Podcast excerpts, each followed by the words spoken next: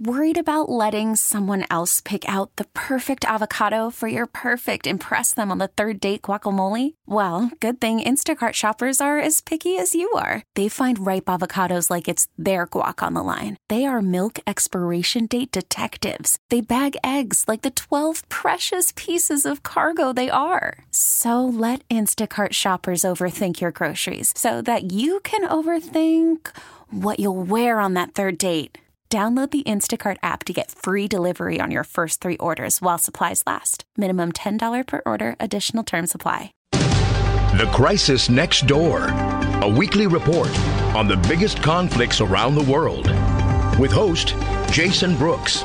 Thanks for joining The Crisis Next Door. I'm your host, Jason Brooks. Today, Venezuela is in the spotlight. I'm going to read some staggering statistics for you in case you're not aware of the crisis that's ongoing in Venezuela. It's estimated that 1.2 million Venezuelans have fled the country over the past two years. Uh, there is a lack of food, a lack of medicine. It's estimated that the average Venezuelan has lost around 24 pounds in the past year just because they can't get enough food. And the Venezuelan Office of Caritas, a Catholic humanitarian organization, estimates that 300,000 Venezuelan children are at risk of dying from malnutrition. To help us understand why this crisis has erupted in Venezuela, we're joined by Reggie Thompson, a Latin American analyst for Stratfor. Reggie, thank you very much for joining us on the Crisis Next Door. Thank you. How did Venezuela get to this point where so many people are trying to escape the country and so many are starving? So, simply put, it's the result of years of economic mismanagement uh, by the ruling United Socialist Party of Venezuela. Because to understand Venezuela, you have to understand the history of uh, its oil industry. Now, something like 95% of all Venezuelan export revenue um, in recent years has come from oil. And the oil sector really is the main driver of the economy. It's also the main source of um, financial wealth for the government. And when Hugo Chavez came to power um, in 1999, what we ended up seeing was that his government, particularly after the coup attempt against him in 2002, used oil wealth as a means of shoring up political support in the country and it was also a means of enriching the country's uh, political elite. So what you had, what you really saw was not only increased government spending without really much concern over what this would mean for the future, but also you saw a lot of corruption start to take place, whereby wealth was siphoned off uh, from state oil company PDVSA.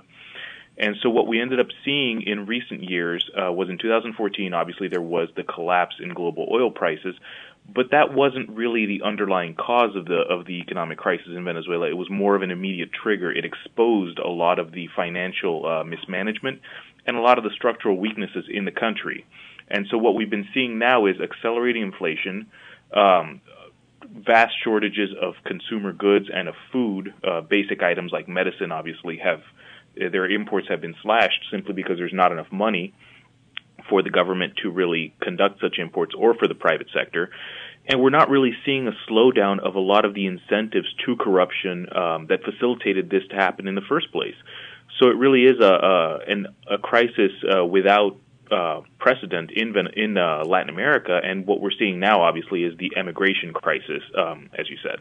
Hugo Chavez has been dead for several years. President Nicolas Maduro received a second six year term as president, one that's not been recognized by many nations, including the U.S. out there. How was he able to win another term in office despite all of these massive problems in Venezuela? So, what we saw happen in Venezuela in recent uh, months was that the Venezuelan opposition was forbidden from running for office. Now, this is something that Nicolas Maduro, uh, the government of Hugo Chavez, began doing this, sort of marginalizing the political opposition, particularly after the 2002 coup attempt when uh, Chavez perceived uh, all political opponents as, a, as an immediate threat to his rule.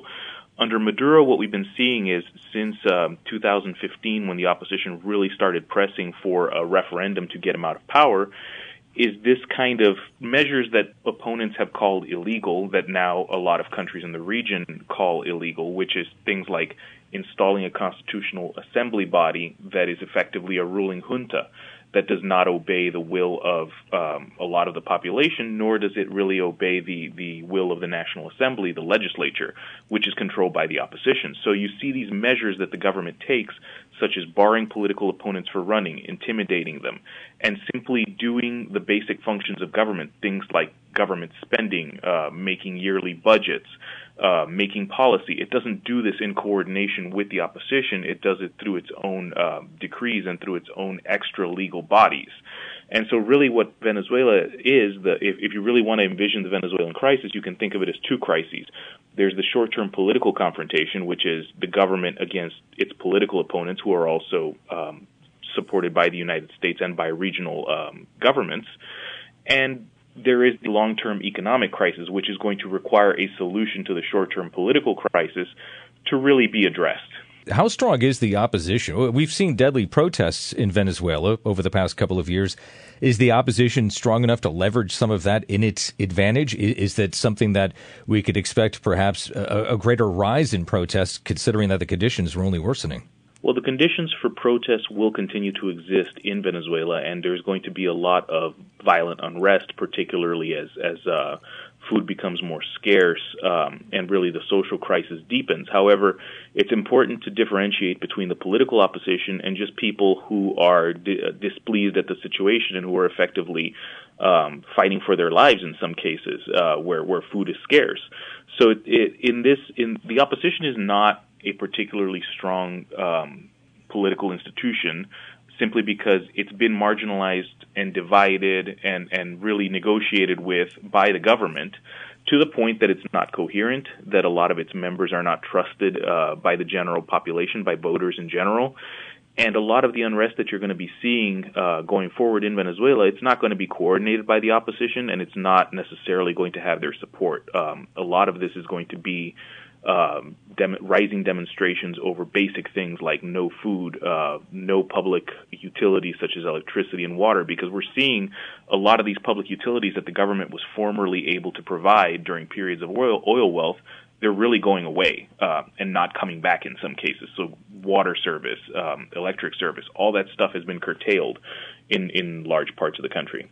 We hear about uh, the word civil war being mentioned with Venezuela, considering its its situation. But given the lack of coordination, uh, is that even possible right now? You tend to need a coordinated group in order to uh, provide the circumstances and environment to have a civil war with a, with a government. Yeah, definitely. That's the thing. Right now, um, the situation in some places is violent, but you've got to uh, differentiate between things like social unrest due to um, no food, social unrest due to a lack of public utilities, and things like social unrest coordinated by an opposition group or by, by political opponents of the government. And we're just not seeing that right now.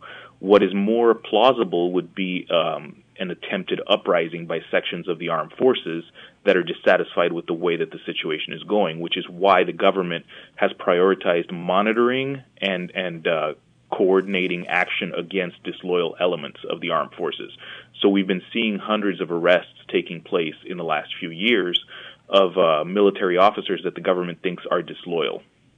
We did have that incident, I believe it was last year, when uh, one officer did use a helicopter to attack the Supreme Court, but otherwise really haven't seen any divisions in the military, at least publicly. Uh, what kind of support does Maduro have from the military? Is it is at least the top brass on his side? Does he have that in his pocket? Exactly. Those are the relationships that matter for Nicolas Maduro and really for the political elite in Venezuela as a whole. Because when, when you're looking at the political elites and how they work, you have to envision various cliques. So you've got the clique around Maduro, you've got the clique around Diosdado Cabello, who is effectively the other uh, most powerful man in the country, and you've got a, a bunch of smaller military cliques. But right now, they all seem to be working in unison because they want to avoid um, a common uh, fear, which is that of falling out of power and being either extradited to the United States on criminal charges, which uh, often include things like drug trafficking and money laundering, or that of falling out of power and being at the mercy of a new government, um, which would almost certainly not be um, ideologically associated either with Chavismo, nor would it be necessarily sharing in the same spoils that the Chavistas shared in. So it would have more incentive to imprison them or to at least um, attempt to extradite them to the United States.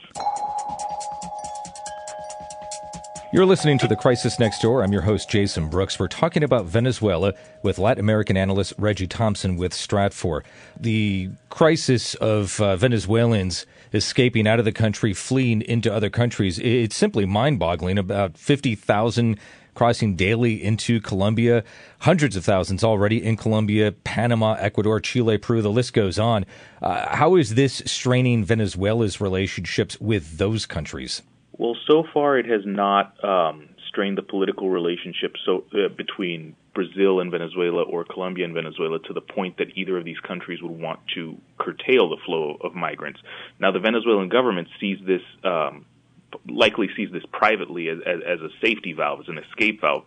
You have to remember that people who flee the country, they're not going to stay at home and potentially riot. Um, they're just going to pick up their family and leave in search of a better life. So that's kind of been um, for the Maduro government sort of a fortunate development. It's allowed them to um, prevent some of the some of the more widespread unrest that they would otherwise have.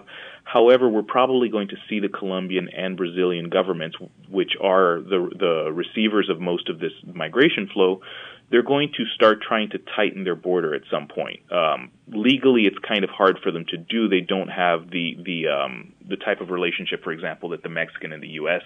Uh, government have with regards to migration. But you're probably going to start trying uh, seeing the Colombian and Brazilian governments start to try to limit the flow of people. Um, most likely by by trying to erect uh, um, legal barriers and and and um, barriers in practice to their to their migration, such as stricter inspections, for example. Are these refugee influxes causing any potential destabilization in the countries receiving the refugees? So most of those destabilization uh, incidents have been regional, uh, particularly in northern Brazil, in the northern uh, department, of, in the northern state of Roraima where you where you've been seeing a lot of localized competition, things like um, for public services, because uh, public services are obviously strained. Employment areas that suffered from underemployment and high unemployment.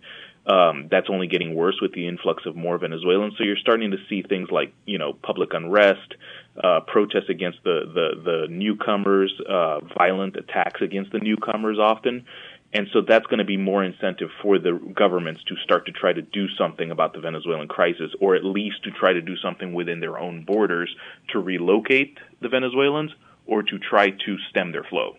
The Lima group met. They've obviously been very much against uh, Mr. Maduro and his government, and there's been talk of recommending this case to the International Criminal Court. Uh, what could the ICC even do in regards to Venezuela? Uh, there's already heavy sanctions on Venezuela. The uh, the economy is obviously in a, a total free fall right now. Uh, what would sanctions do to actually help out Venezuelans? Yeah, so that that's really the the concern for international bodies regarding Venezuela. The government there is very much concerned about losing power and what that would mean for the individual fortunes of the leaders um, in power in Venezuela right now. And so guys like Maduro, guys like Diosdado Cabello, um, guys like the head of the armed forces, uh, General Vladimir Padrino Lopez, they look at these um, at these efforts to try to not only constrain Venezuela regionally, but to try to make the case that they should be tried at the ICC. And this kind of stuff only galvanizes them to try to stay in power more. Now, regional bodies can't just force the Venezuelan government out through heavier sanctions. The government long ago stopped caring about really regional opinion and even the opinion of its own citizens. Um, pub- they, they don't have the same incentive to respond to electoral pressure like, say, the Colombian government or the Brazilian government or the U.S. government. Um, and so what you're seeing right now is that this type of external pressure, it's at first going to galvanize them to stick closer together. But as the crisis deepens, you're going to start seeing greater fissures developing at the lower levels of the armed forces. And that really is the main force capable of, of really pushing the Maduro government out of power. So obviously, that's where um, the Maduro government is going to focus its greatest efforts. Speaking of military forces, uh, we haven't seen President Donald Trump comment a whole lot on Venezuela, at least not recently, but he did say at one time that there are many options for the U.S. in Venezuela, including a possible military option if necessary. Uh, what did those comments do to the relationship between the U.S. and Venezuela? And is that something that has set Venezuela even further away from reaching some sort of compromise with other countries on its current government? So that that comment probably made the Venezuelan government slightly more distrustful of U.S. intentions, but it's important to recall that U.S. Venezuela relations were already taking a nosedive before that. Um, they weren't good under in, in during Obama's second term, and they definitely were not good at the start of uh, Trump's term.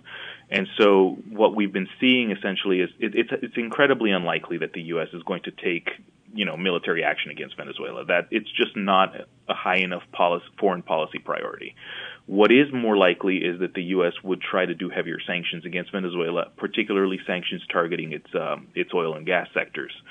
And so that really is the great concern for the Venezuelan government. Um, though, really, at this point, um, greater sanctions would only cement uh, what what is already U.S. policy towards Venezuela, because we've seen increasing financial pressure against the Venezuelan government that is already kind of choking um, its ability to conduct financial transactions abroad, and it's slowly shutting it out of the U.S. market. Venezuela did just release a Utah man, Josh Holt, a Mormon missionary who was jailed for a couple of years as a suspected terrorist in Venezuela, but he's been released and he and his Venezuelan wife and her children have arrived back in the U.S. Is there any way that this could perhaps be an entree into negotiations, perhaps a, a good faith gesture? Yeah, I mean the the the case of Joshua Holt. Um, it's pretty clear that the Maduro government was likely intending to use it as a good faith gesture.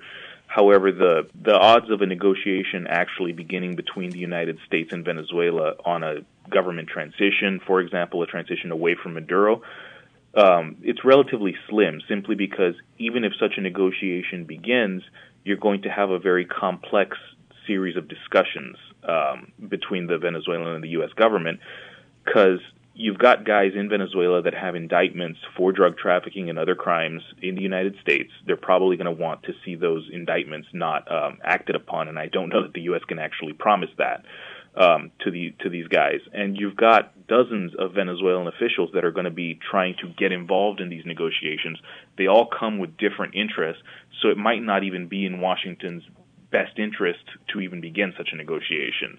Um, the the Trump administration might be reluctant to try to engage him in such talks, particularly when the Venezuelan government is probably betting on, on, on the notion that Trump may not be president within a couple of years. They might be trying to outlast what they consider to be um, an aggressive U.S. administration and hoping that the next one is going to be more less interested um, in in the Venezuelan crisis. Venezuela obviously been under collapse for several years now. Are we close to the bottom? Is this reaching a tipping point, or could we be facing several more years of uncertainty before something finally happens to change directions in Venezuela? We're going to see several more years of of uh, economic collapse in the country because right now there's really um, nothing to slow down, um, for example, hyperinflation in the country, and there's really we're, we're really seeing the collapse of oil production in Venezuela simply because PDVSA is broke, um, and there's not really a whole lot of effort from within the Maduro administration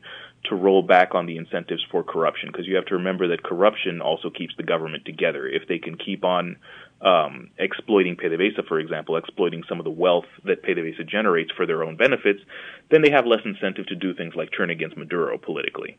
And so, right now, we're going to keep seeing this slide um, into into more economic deterioration. It's going to last um, quite a few, quite a while, like the better part of the of, a decade, actually.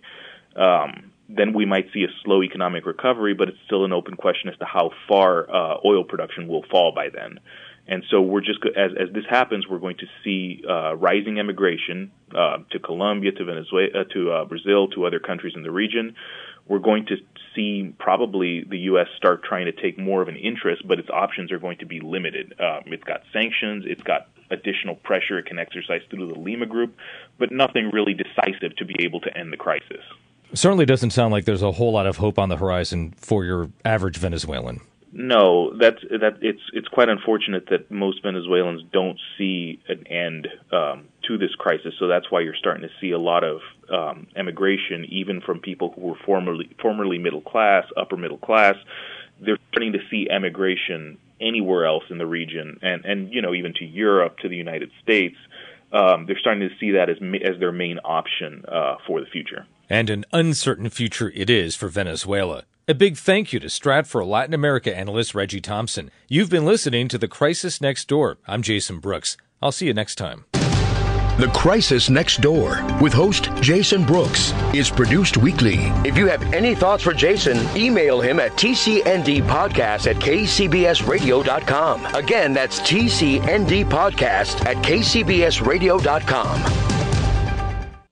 Hey, Rob Bradford here. I have set out on a mission with my good friends at FanDuel to prove what I have known for some time baseball isn't boring.